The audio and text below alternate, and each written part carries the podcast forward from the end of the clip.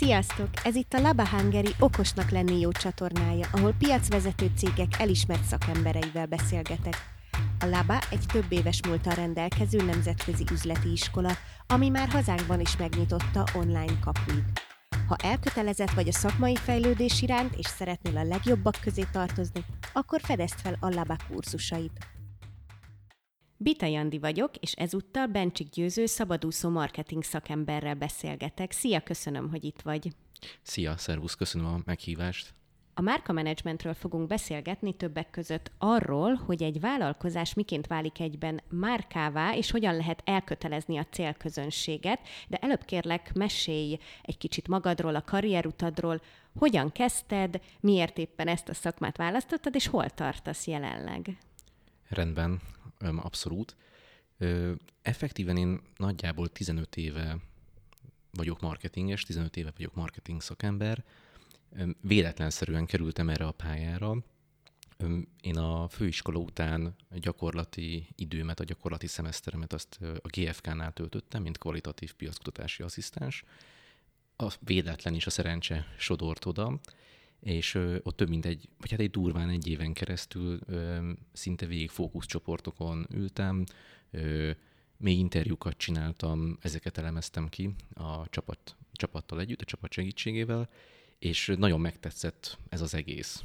Lehet, hogy van benne valami furcsa ilyen voyeurizmus is, hogy az ember így belelát a, az embereknek a mindennapjaiba, de ott nagyon-nagyon sok kategória, brand, meg különböző szakmai kihívásra láttam rá, rögtön a karrierem elején voltak ugye telkós kutatások, FMCG kutatások, kommunikáció, promóció, termékteszt, minden, amit így az ember el tud képzelni.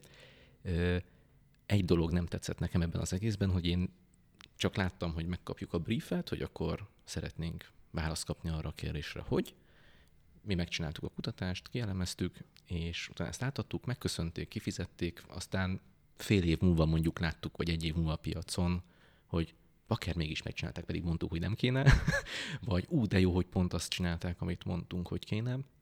És az, hogy nem láttam át a folyamatot így ától zég, az egy, hát az így nem, nem egy frusztrál, de egy kihagyott lehetőségnek tartottam. És akkor született meg bennem a gondolat, hogy szuper lenne ügyfél oldalra kerülni, akár piackutatásra, akár maga a marketingbe, és ekkor kerültem át egy kis keresgélés után az Unileverbe, a, akkor vettek fel az Unilever Magyarország Kft-hez, ami ugye az egyik legnagyobb globál FMCG játékos, és ott ö, belépő marketing szintre kerültem, ö, és instant egy nagy kihívással szembesültem, ugyanis a Delikat 8 márkára kerültem, ami egy ételizesítő. Én addig, hát szerintem akkor 22 vagy 23 lehettem, nem is tudtam, hogy létezik ez a kategória, nem hogy a márka, hogy ételízesítő, mi ez. Ugye ez egy olyan hozzávaló, amit főleg ezt a márkát általában vidéki anyukák, még nagymamák használják, amikor nagyot főznek a gyerekeknek, a családnak, a szeretteiknek, és hát kvázi ennél távolabbi célcsoportot egy 20 éves budapesti sráchoz képest nem is lehet elképzelni. Szóval itt az első lecke az az volt, hogy lehet úgy is jó marketinges valaki, meg sőt, igazából akkor igazán jó marketinges valaki, hogyha úgy tudja márkát gondozni, úgy tud a célcsoporthoz relevánsan beszélni, hogy megfelelő tudása, meg empátiája van belük kapcsolatban, és ezt professzionálisan csinálja. Itt belém verődött az, hogy az, hogy én mit gondolok, mint Bencsik Győző, teljesen irreleváns, főleg így a legelején. Itt, itt nyilván az üzleti aspektusa nem, meg a szakmai, de az, hogy vajon ezt tetszik-e, vagy nem. Lehet, hogy én azt gondolom, hogy fú, hát ez, ez nagyon klisé, ez, ez nagyon old school, de lehet, hogy oda pont az kell. Szóval ez egy nagyon-nagyon erős belépés, meg alapozás volt nekem. És ezt követően a Unilevernél maradtam 11 éven keresztül, nagyon-nagyon sok különböző márkán, kategórián dolgoztam, Azért jó egy ilyen nagy vállalatnál kezdeni amúgy, mert tudsz úgy váltani, hogy a szervezeten belül maradsz. Szóval a, kvázi a komfortzónád az nem mozdul jobbra-balra annyira erősen, mint hogy rögtön egy másik cégbe lépnél át.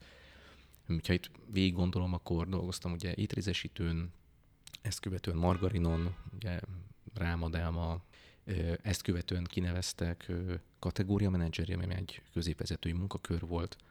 Ott a Cifet, Floraseptet, meg a Domestoszt vittem, sőt, akkor még így fokozódott is a nemzetközi helyzet, ugyanis megkaptam a cseh meg a szlovák piacot is, ami extra izgalmas volt, hogy hirtelen az egyenlet az bővült további ismeretlenekkel. Ez megint ugye arra vezetett rá, hogy oké, okay, ha az ember nincs kint a terepen, nem látja mondjuk a boltban, hogy mi van, nem beszél az emberekkel, akkor is számokból, riportokból, kutatásokból, helyi kutatásokból igenis lehet megismerni a piacot, a fogyasztót, a szükségleteket, és lehet kvázi sikeres, meg releváns marketing munkát végezni. Ö, majd ezt követően jött a hozzám, vagy hát a nekem legkedvesebb része az univeres karrieremnek, amikor a jégkrém meg a tea kategória került ö, hozzám. Itt a Algida, Magnum, Cartedor, az univeres Ben Jerry krémkönnyű, ezek, e, ezek voltak a csapatomnál, illetve hát a teánál a Lipton meg a szága. És hát ez volt az időszak, amikor így a legtöbb barátom lett hirtelen az ingyen fagyik miatt.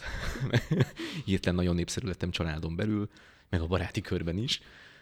De, de tényleg viccet félretéve ez egy nagyon szerethető időszak volt, mert poénok a márkák, de ami még izgalmasabb, hogy a terep is még, még tágabb, ugye ott nem csak a Tesco-kban, Spárokban, CBA-kban próbál az ember értékesíteni, hanem benne van a Horeca szegmens is, ugye kislángososok, Városliget, Margit-sziget, állatkert, stb. stb., ahol teljesen más vevő gondolkodás van, fogyasztók is kicsit másképp lazában állnak hozzá a dolgokhoz, teljesen más a versenykörnyezet is, mert ugye ott mondjuk a gyerek azon gondolkozik, hogy fú, most egy kólát vagy egy magnumot, vagy apuka meg azon gondolkozik, hogy most akkor egy sört dobja be, vagy inkább még egy égkrémet, szóval hirtelen így a versenytárs szett is um, újra gondolásra kerül.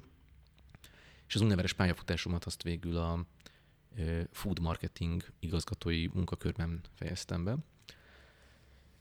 Um, ami igazából szakmailag nyilván egy nagyon-nagyon szép időszak volt. Um, itt is nagyon izgalmas, egyedi kihívásokkal kellett szembe menni, vagy szembenézni. Visszahoztuk akkor a Hellmann's majonézt, ami nekem én azóta is nagy személyes kedvencem, ez több mint 10x éven keresztül nem volt ott a piacon. Abban az időszakban döntöttünk úgy, hogy ismét van helye a magyar majonéz piacon egy jó minőségű, prémium, izgalmas külföldi márkának. Akkor a Knorr is hozzám tartozott már, meg hát az összes többi food márka szint, amiről korábban meséltem. Az Unilever után volt egy rövid, de nagyon intenzív időszakom az Égisznél, ott a nemzetközi OTC marketing csapatot vezettem. Az egy abszolút stratégiai jellegű munkakör volt, ott operációval, napügyekkel nem foglalkoztunk. A csapatommal elsősorban azt figyeltük, hogy a orosz, magyar, lengyel, román, cseh piacon OTC szempontjából, ugye ami a vény nélküli gyógyszerek, ott milyen lehetőségek vannak, amire mondjuk a helyi csapat esetleg le tudna csapni, hogyan néz ki a portfóliójuk, hogyan lehetne ezt megerősíteni, a márkák azok megfelelően vannak-e pozícionálva, a kommunikáció, amit a helyi csapatok fejlesztenek, azok valóban segítik-e elérni a megbeszélt marketing kommunikációs célkitűzéseket, stb. stb. És innen átmentem az Ascendis Health-hez, ami um, valószínűleg kevésbé ismert így a hallgatóság számára, de itt a SciTech márkát gondoztam szűk két éven keresztül. A SciTechnek voltam a globális marketing igazgatója. Ez is egy nagyon intenzív időszak volt.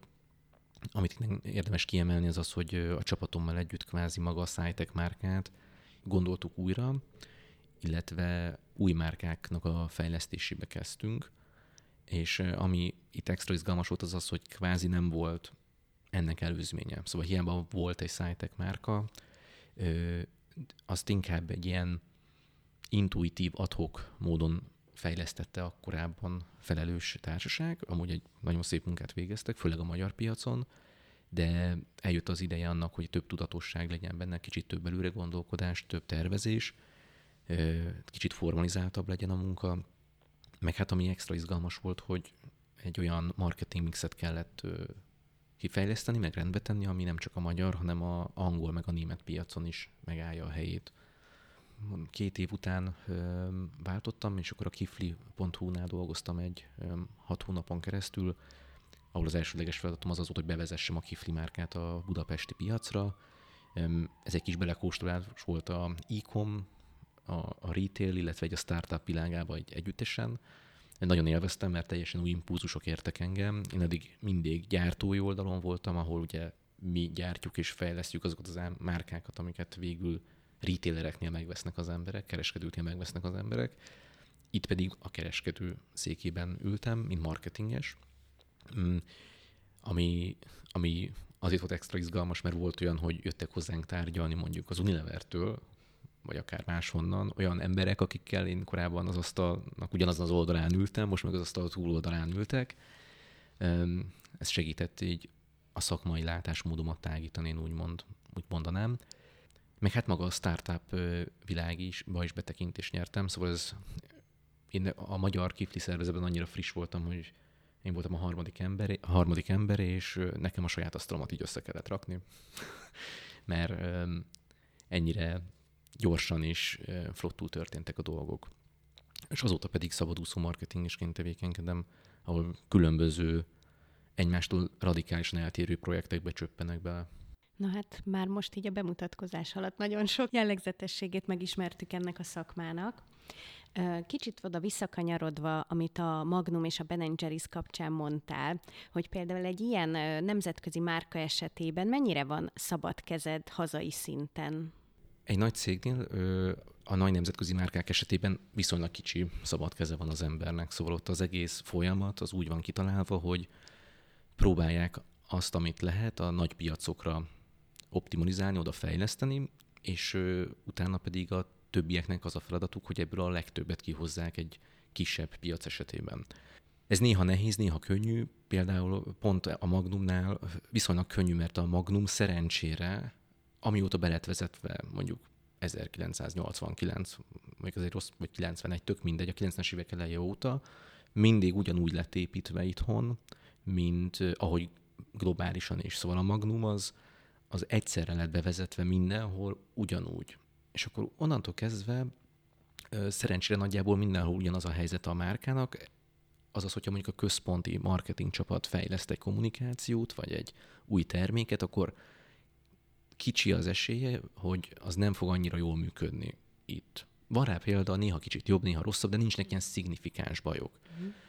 Akkor nehéz ez a helyzet egy ilyen jellegű vállalatnál, hogyha egy olyan márkán dolgozik az ember, amit mondjuk amikor bevezettek, meg az rákövetkező tíz évben a helyi csapat úgy fejlesztett, ahogy a helyi módon a legjobban gondolta, mert például egy, egy Domestos, vagy mondjuk egy Knorr az olyan volt, hogy nagyon nagy szabad keze volt a helyi csapatnak, mondjuk mm. 90-es években.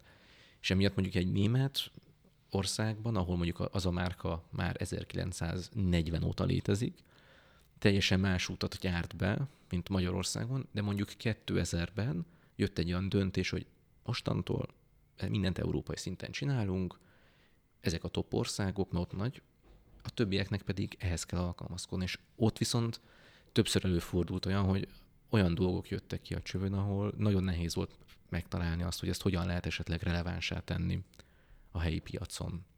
Szóval, szóval itt a Magnum ebből a szempontból egy jobb példa, mert itt volt egy közös múlt.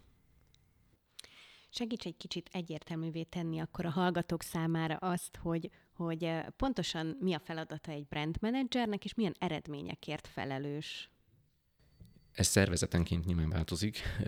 Amit én így leszűrtem magamat itt több különböző munkahely után, hogy leegyszerűsíti a dolgokat, én azt mondanám, hogy egy brand managernek az a feladata, hogy A. képviselje a, a, a márkát kifele, a fogyasztó meg a piac fele. Szóval kvázi ő olyan, mint egy, egy ilyen, nem is tudom, azt hogy hívják magyarul, az a puppeteer, aki így mozgat, mozgat egy babát, Értem, mire gondolsz, igen. igen. ami kifele van. Szóval egyrészt ő felel azért, hogy az a márka, az mit fog mondani, mit fog tenni kifele a piac fele. Ez az egyik. A másik pedig, hogy ő képviseli a, a fogyasztót, meg a piacot a cégen belül az adott márkára vonatkoztatva. A lényeg, hogy szóval befele is képviselnie kell, mert vannak ugye más funkciók egy cégen belül, akiknek más célkitűzései is lehetnek, ugye pénzügy, ellátási lánc, sales, tök mindegy, és ők nekik sok-sok márkára oda kell figyelni, az egész cégre oda kell figyelni, és hogyha mondjuk van egy adott márkának egy márka menedzsere, akkor neki igenis védenie kell és képviselnie kell az adott márkának az érdekeit, ami, ami egy kicsit tágabban a, a piacnak, meg a fogyasztónak az érdeke. Szóval ez egy kifele, meg ebbe fele is egy képviselet. És hát az, hogy milyen kritikus sikertényezők lehetnek.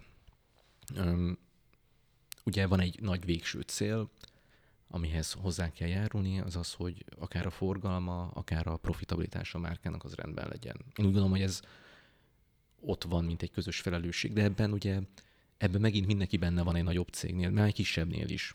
Ugye lehet, hogy azért lesz jobb a forgalom, mert a sales csinált egy tök jó promóciót, vagy betette még egy boltba. Semmi nem csinált a marketinges, be sem ment dolgozni, úgymond. Lehet, hogy a profit az azért lett jobb, mert a, a gyárban valaki jól tárgyalt egy beszállítóval, és az egyik alapanyag olcsóbb lett. De itt fontos, hogy legyen egy ilyen közös irány, ami felé mindenki húz, és mindenki hozzáad. De vannak más metrikák is, amik már sokkal jobban a marketinges, a, akár egy brand manager ráhatás alatt vannak. Ha például egy kommunikációt fejleszt, akkor azt le lehet tesztelni. És hogyha ott a teszten kijön az, hogy ez a kommunikáció azt a percepciót sugározza, amit szeretnénk, akkor azt a kreditet a marketinges százszázalékosan magának tekintheti, mert az tényleg az ő munkája, abban nem volt benne a pénzügyes, az ellátási láncos, a, az ügyvezető igazgató akár. Vagy hogyha mondjuk egy termékfejlesztésben részt vesz az R&D-vel együtt, azért ott is, hogyha jól menedzseli az R&D-t, és utána a termékteszten jól szkórol, elnézést, szép eredményeket ér el az a, az a termék, akkor az, az megint, akkor már, már, az már egy 50-50, akkor már ketten pacsizom, hogy benne van az R&D is, de azért általában ezt a marketinges lídeli ezt a folyamatot. Illetve, hogyha kicsikét ö, hátrébb lépünk, akkor nagyobb metrikák, hogy mondjuk egy ilyen két, egy-két-három éves időtávban egy márkának az ismertsége, az hogyan alakul a célcsoporton belül. Növekszik-e vagy nem, és azért az is egy marketingesnek a munkájának a minőségére adhat egy utalást, hogy akkor fú, azért egyre több releváns ember ismeri a márkát, szóval kaptam rá pénzt, és jól költöttem el, vagy azt mondjuk, hogy szeretnénk azt, hogy ez a márka arról legyen híres, híres hogy ez a legdivat, legfiatalosabb márka. Mindenki így gondolja, még az idősebbek is. Mondjuk ez egy ilyen kulcsattribútuma a márkának, amit meghatároztak, és hogy azt látják mondjuk két évnyi kommunikáció után, hogy most már az emberek, akik hallottak róla, azok sokkal jobban gondolják fiatalosnak, mint egy éve. És akkor nyilván ugye ez nem egy ilyen nagyon hard KPI, mint hogy akkor most többet adtunk el, de ugye az egész az egésznek az a feltételezése, hogy ugye van egy marketing stratégia, és annak is vannak olyan elemei, amiket, hogyha mindenki jól csinál, akkor a végén a forgalom meg a profit az így rendben lesz. Tehát az a lényeg, hogy egy vállalkozás az ugye nem önmagában alapból egy márka is egyben, tehát azért egy márka az jóval túlmutat azon, mint hogy van egy név, meg mondjuk egy logó, hanem valamiféle értéket képvisel, valamilyen jellegzetessége van. Ezt hogy tudja egy mondjuk egy kezdővállalkozás megtalálni, vagy kialakítani magának? Hát érdemes kvázi végig gondolni, hogy akkor tényleg ő, ő mit ígér, ő, ő, ő mit szeretne ígérni, a, és kinek. És hogyha ezt megfogalmazza, akkor szerintem a pont, ahogy említetted, ezt a nevet, meg logót, ezt utána a mindenkori tevékenységgel fel tudja tölteni tartalommal, ami ezt az ígéretet, amit ő megfogalmazott magának, ezt megerősíti és sugalja. És kvázi akkor így fog szépen ebből egy brand kialakulni. Többször láttam így a munkám során, hogy valahogy hogy az emberek azt gondolják, hogy például egy névválasztásnál, hogy ú, mennyire fontos az, hogy az a név az jó legyen. És én mondtam, hogy igazából egy-két alapszabálytól eltekintve, hogy ne legyen túl hosszú, ki lehessen ejteni, ne legyen pejoratív valamilyen nyelven, ahol szeretnénk operálni, szinte már mindegy, hogy mi az a név, meg hát legyen esztétikus a logó, meg legyen benne valami ilyen úgynevezett distinctiveness, ami azt jelenti, hogy azért így eltér a már meglévőktől, de ezt követően jön a nehéz munka, hogy ezt feltöltsék tartalommal. Ez olyan, mint amikor van egy jó, kedves ismerősünk, akit Péternek hívnak, vagy Lacinak, akkor így nem azért jut az eszünkbe róla, ami, mert Laci nevet kapott, amikor megszületett, hanem azért, mert hogy ő hogyan, miket tett, miket mondott az utóbbi 40 évben. Egy márka pont ugyanez, és szerintem egy vállalkozónak is, akár egy, egy, egy kisebb cég esetében, egyéni KKV, stb. így, ez legyen a fejében, hogy, hogy szinte a, ez ugyanolyan, mint hogy az ember egy személyt építene. Minden egyes megnyilvánulása, hogyha nem konzisztens, nem oda húz, akkor egyre nehezebb lesz megmondani, hogy akkor ő pontosan miről szól. Igen, tehát egy márkanévnek nem kell feltétlenül leírónak lennie a márkára vonatkozóan. Hát nem, vegyük, szerintem egy tök jó példa Apple. Igen. Most el, tudom képzelni, hogy ha mondjuk volt egy ilyen brainstorming session, még akkor, akik alapították a márkát, akkor valaki bedobta, hogy Apple, és akkor biztos, hogy gondolkoztak azon, hogy de mi most mi most egy gyümölcsöst fogunk csinálni? Szóval tuti, hogy százból 89 ember, aki ezt mondaná, és akkor ne, inkább legyen valami, nem tudom, fast laptops, és így meleíró, és így. És mégis, ugye benne van több milliárd dollár ö, ö, maga a marketing munkába, hogy ez így mi jut az eszünkbe az Apple-ről, de hát, hogy belegondolsz, ah, most oké, okay, van rajta koncepció, mert bele van harapva, ami ugye a, a tudást jelképezi az édenkertbe, de ezt azért már az esetek 80%-ban az emberek nem tudják, és nem kezdik el így összerakni. Igen, igen, abszolút ez egy jó példa rá. Igen. Említetted még az elején, hogy neked sem csak olyan márkákkal volt eddig dolgod, amikkel abszolút tudtál volna azonosulni. Előny igazából a munka során, hogyha valaki tud azonosulni és kedveli azt az adott márkát, amin dolgozik, vagy esetleg lehet ez éppen egy hátrány, mert teszem azt elfogultabb azzal kapcsolatba. Tehát hogy látod ezt a helyzetet? Mi a jobb pozíció? csak magamból tudok kiindulni. és én, én azt vontam le, hogy a karrier elején, amikor a szakmai alapokat le kell tenni, akkor ne legyen egy olyan márka, amit kedvel, és amivel könnyű azonosulni, mert akkor nagy eséllyel, ha, ha egy olyan márkán indítasz, amivel nagyon könnyen azonosulsz, és nagyon kedvelsz, főleg az azonosulás van benne, akkor azért jó eséllyel jó dolgokat fogsz csinálni, és és nem, nem fogsz alázatot tanulni a szakmával kapcsolatban, mert azt hiszed, hogy hú, hát mennyire jó vagyok. 24 éves srácként tök jól ismerem az áxot, és milyen jól csinálom rendet. És utána, hogyha majd eltelik így 5 év, aztán mondjuk még egy ilyen márka jön, és majd utána jön egy olyan márka, ami teljesen távol van tőle, akkor nagyobb eséllyel fog bajba kerülni az ember. Szóval úgy gondolom, hogy a karrier elején, amikor szakmai alapozás van, önreflexió, meg alázatépítés, akkor kapja az ember az ütéseket, és utána pedig, amikor már ez megvan, akkor meg egy tök jó érzés, hogy ah, na akkor ez itt most nem kell mindig mindent rommá kutatni, megkérdezni a nagyit, meg a nagynénit, hogy ő mit gondol erről, mert hogy én is lehetnék ennek a felhasználója. És akkor, és akkor persze mindig az lesz, hogy ott is mindig ott lesz a kis ördög, itt, nem is itt, hogy jó, most én, mint Bencsik Győző, oké, okay, potenciális célcsoportja ennek. Én most ezt így gondolom, nagy valószínűséggel igazam van, de azért így ez annyira fontos, hogy azért kérdezzünk meg még egy 75 embert erről, hogy nehogy félre menjen a dolog. Ha még nem annyira fontos, akkor mehetünk előre, mert mégis van mögöttem 20 év tapasztalat, és azért ennyit akkor most már megengedek magamnak. Kicsit elcsépeltnek tűnhet a következő mondat, de, de tény, hogy manapság nagyon nehéz kitűnni a zajból, főleg, hogyha az online zajt nézzük, ugye így az internetnek, social médiának köszönhetően. Hogyan tud mégis nekiindulni egy márka? Van-e esetleg néhány olyan általánosságban alkalmazható tip, hogy mire érdemes figyelni, vagy mit érdemes csinálni, hova érdemes több időt, energiát, figyelmet fektetni annak érdekében, hogy tényleg ki tudjon emelkedni az adott márka? Az az ironikus, hogy ami most történik a online térben, az ugyanaz, mint amit mondjuk 90-es évek végén, 2000-es évek elején a ATL térben történt, és hát akkor is a akkori kollégák meg tudták ugorni azt, hogy egy nagyon nagy zaj van, csak az nem egy PPC zaj volt, hanem egy GRP zaj, kitűnjenek, ott is nagyon sikeres munkát tudtak végezni, és az alapszabályok szerintem ugyanazok, és itt kettő dolgot mondanék. Az egyik az az, hogy legyünk nagyon megfontoltak és célzottak és kitartóak. Szóval ne próbáljunk olyan, gondoljuk végig, hogy mi az a pár dolog, minél kevesebb, amit így el akarunk mondani, és akkor afele menjünk. Az, hogy azt milyen módon mondjuk el, azt ugye az internetvilágban lehet tesztelgetni, hogy akkor egy kicsit viccesebben, vagy most így legyen a kép, vagy úgy, akkor kidobja az algoritmus, hogy mi a jó, de hogy a kulcsüzenet az legyen ugyanaz, hogy mhm. akkor én vagyok a legolcsóbb, és akkor e felé menjünk.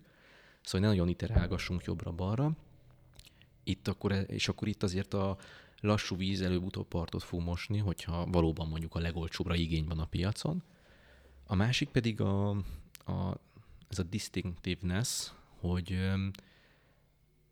a, ha nincs egy különleges mondandónk, mert tényleg azt mondani, hogy mi a legfinomabbak, amit mindenki mondta, hogy mi a legfinomabbak, akkor viszont azt mondjuk úgy, ahogy mások nem mondják. És ez akkor egy kreatív folyamat, hogy akkor vagy a nevünk legyen valami meghökkentő, vagy ahogy ezt elmondjuk, ad abszolút, lehet, hogy nem is az online térben kell akkor elmondani, hogy használjunk City Light-ot, meg Intransitot, és már ezzel önmagában így furcsák vagyunk, vagy maguk a kreatív anyagok legyenek olyanok, ami, ami, ami képes elmondani az üzenetet, de ott ki tudunk tűnni.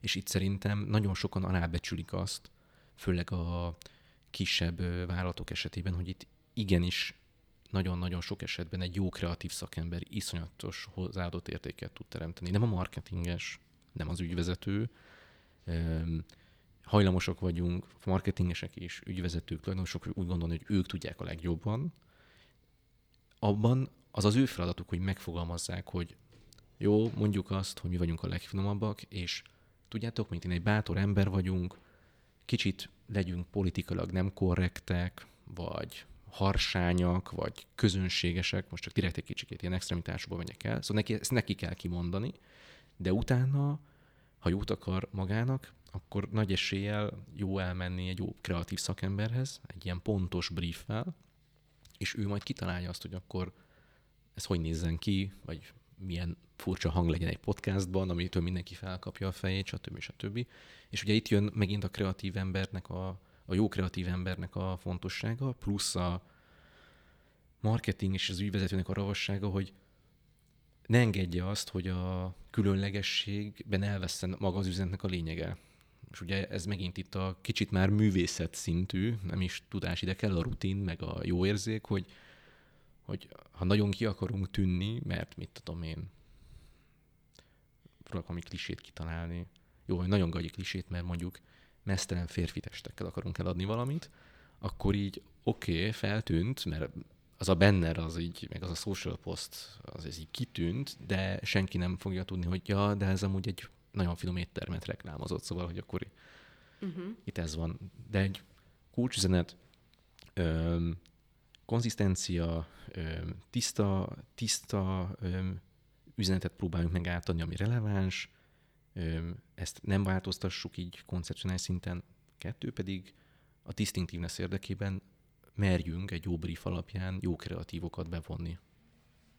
És mennyire érdemes egy személyes történetet belevinni így a márka üzenetbe? Gondolok itt a személyes történet alatt például az alapítónak a kilétére, valamiféle személyes történésére, vagy történetére inkább. Én ezt úgy gondolom, hogy abban az esetben érdemes, hogyha ez releváns a kategória szempontjából. Mondok egy példát. Ilcsi, mint márka, szerintem ott az egy nagyon-nagyon jó sztori hogy ugye ö, honnan, vagy akár az Estée Lauder ugyanez, hogy ugye ott volt egy hölgy, aki nagyon dedikált volt a szépségiparhoz, mind a kettő esetben kicsit más életutat jártak be, de hogy ott tényleg egy embernek a szakmai dedikáltsága és szenvedélye a szépséghez volt az, ami elindította azt a márkát. És ez egy nagyon jó történet, ezt érdemes ebben így gondolkodni. De például nagyon modern startupoknál mit tudom, sikeres e vállalkozás esetén olyan nehezen tudom elképzelni, hogy így, hát volt egy hölgy vagy úr, aki nagyon tehetséges programozó volt, és így írt egy jó algoritmust, és utána most így, bah, Érted? Szóval, hogy nincs, nincs kategória relevancia, mert, mert, mert olyan távol van. Mm. Szóval ez egyik az egy kategória relevancia. Étteremnél tök jól lehet ilyenekkel sztorizgatni, stb. stb. A másik meg, hogy tényleg, hogy viszont ne legyen erőltetett. Szóval amikor érezzük azt, hogy hát igazából lehet, hogy én egy tehetséges asztalos vagyok, és szép dolgokat csinálok, de igazából nincs sztorim. Győző vagyok, mit tudom én, kiégtem, elvégeztem egy műutórasztalos dolgot, és kiderült, hogy tök jól csinálom, ez egy kicsit olyan langyi, tudod így, ez, ez nem, nem adja annyira.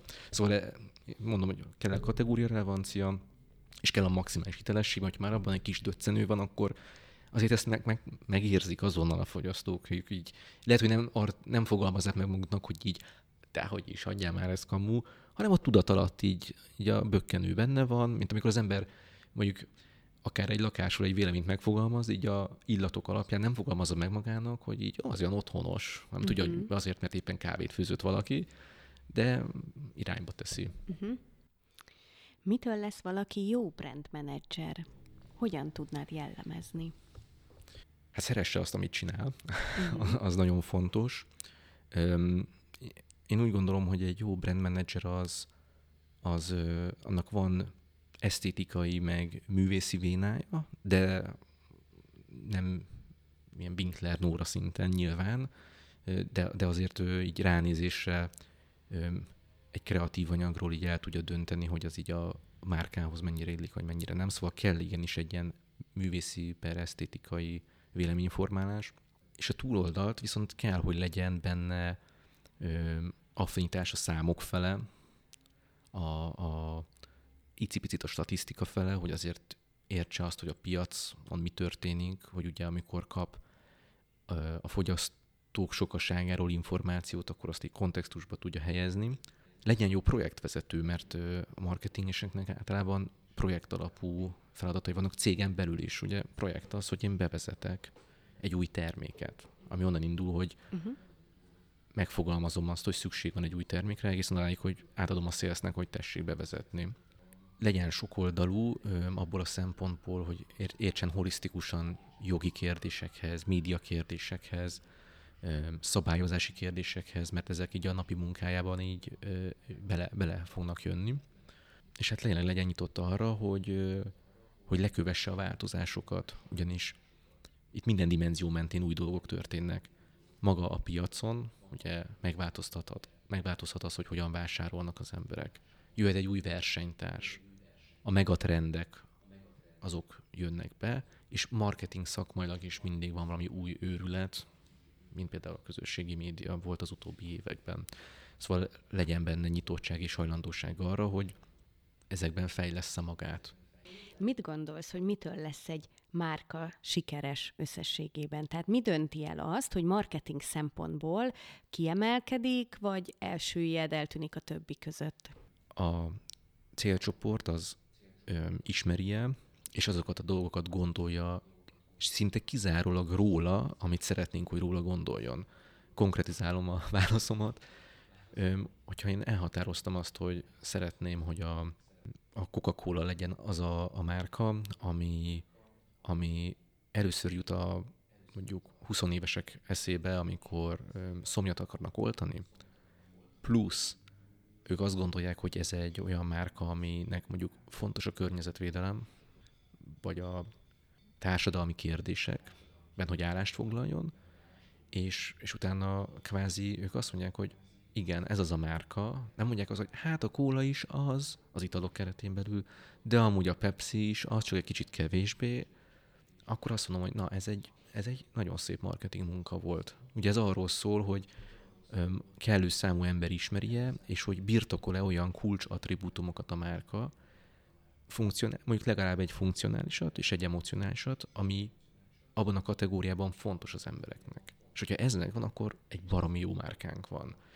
És ugye azért is emeltem ki azt, hogy kulcs attribútumot, mert még az üdítők esetében biztos az, az egyik legfontosabb, hogy finom legyen és frissítő, mert biztos az egy attribútum, hogy, hogy nem tudom, könnyen lehessen kiönteni a csomagolásból, de hogyha erről híres a márka, azért az úgy, hogy mondjam, a döntési folyamatban valószínűleg hátrébb van sorolva. Viszont, hogyha én birtoklom azt, hogy csak rólam gondolják azt, hogy én vagyok az első számú finom üdítő, akkor szinte nyert ügyem van. Mi volt a legnagyobb kihívás eddigi szakmai karriered során, amiből gondolom sokat is tanultál így? ami nagyon nagy kihívás volt, az az volt, hogy hogyan lehet márkákat így újra relevánsá tenni, amik fölött már egy picikét eljárt az idő. E, e, ezt egy nagyon-nagyon nehéz szakmai kihívásnak tartom, mert szinte könnyebb egy új márkát így, mint marketinges így felrajzolni, pozícionálni, megfogalmazni. Baromi hosszú, meg pénz, nagyon sok pénzbe kerül, de szinte könnyebb, amikor kvázi egy üres lap van, és akkor az ember tudja, hogy jó, hát ez a piac, ez erről szól, hú, még senki nem fészkelődött oda egy nagyon fontos tulajdonsághoz, szóval még senki nem kötötte össze mondjuk a bankok esetében az, hogy az a legbiztonságosabb bank, na hát akkor erre rá tudunk még menni. Vagy ha azt már elvitte valaki, akkor már azt nagyon nehéz azt, azt a tulajdonságot így magunkhoz ragadni. De az, amikor mondjuk van egy márka, ami fölött eljárt a trend, és ott kitalálni azt, hogy ő hogyan tudna újból relevánsan hozzászólni a, a, a fogyasztókhoz, azt tartom a legnehezebbnek. Igen, neked egyébként van kedvenc márkád, és ha van, akkor miért éppen az? Igen, ezen sokat gondolkoztam, és igazából én a Sonit, a Sonit mondanám. Valószínűleg ez onnan, onnan táplálkozik, hogy én egy picit konzervatívabb vagyok, nem ugrok rá mindig a legújabb dolgokra, szeretem a megbízhatóságot, meg is szeretem azt, hogyha mondjuk egy márka akár nagyon sokáig nagyon komoly dolgokat tesz az asztalra, akkor így kvázi meg vagy jutalmazva utána. Szóval nem az van, hogy akkor van egy márka, aki 20-30 évig egy top performer, és akkor jön valaki, akkor rögtön eldobjuk. Az olyan hálátlannak tűnik. És valószínűleg így a, a, a, Sony, a Sony az nekem nagyon szépen felépült, amikor még gyerek voltam. Emlékszem, hogy a, amikor a háztartásba bekerült bármilyen Sony eszköz, akkor ez egy ilyen csoda volt, egy, egy Sony TV, vagy egy Sony kamera, és, és az a durva, hogy azok az eszközök, azok még mindig működnek amúgy. A, kam- a kamera az még mindig működik, pedig nem volt használva az ilyen kazettás kamera, múltkor megtaláltam. És, és így figyelem így a márkát, mert néha most nemrég vettem egy fülhallgatót tőlük, stb. stb. És így tetszik az, hogy látszik, hogy van ilyen útkeresés bennük, de tetszik az, hogy kitartanak a tükörreflexes fényképezőképek mellett, stb. stb. Szóval valahogy olyan szépen érzem az ívet a, a, a régi, meg a mostani versenykörnyezetben. Hát azt tudom, hogy például nekik a mobiltelefon, az okostelefon üzlet az nem jött össze, és, és akkor mondták, így belátták, hogy sajnos ezt, ezt nem, ők nem fogják tudni elvinni, és így elengedték, ami egyáltalán nyilván pénzügyileg nagyon fájdalmas dolog, de egy tökre érthető marketing szakmai szempontokból de ettől függetlenül megtalálták azokat a dolgokat, ahol szerintem továbbra is relevánsak, meg tök hitelesek tudnak lenni. Ha már ezt említetted, akkor marketing szempontból honnan tudja biztosan érzékelni egy márka azt, hogy mondjuk az eddigi üzenetét érdemes elengednie, és valami másik irányba nyitnia? Szerintem, hogyha elkezdi látni azt, hogy a eddigi ö, sikerek, azok kezdenek így elapadni, és akkor utána jár, hogy hoppá, na most mi történik jó esetben már viszonylag hamar látni fogja, hogy mondjuk a márkának az imidzse az nem úgy alakul, ahogy, ahogy korábban alakult, vagy látja azt, hogy a márkának a relevanciája, a vásárlási hajlandósága a korábbihoz képest elkezd csökkenni. De még forgalomban még amúgy tartja a lendület. Az nagyon rossz, amikor már a forgalom megy lefelé, és akkor ébredeznek föl, mert akkor, akkor már nagyon-nagyon-nagyon ég a ház.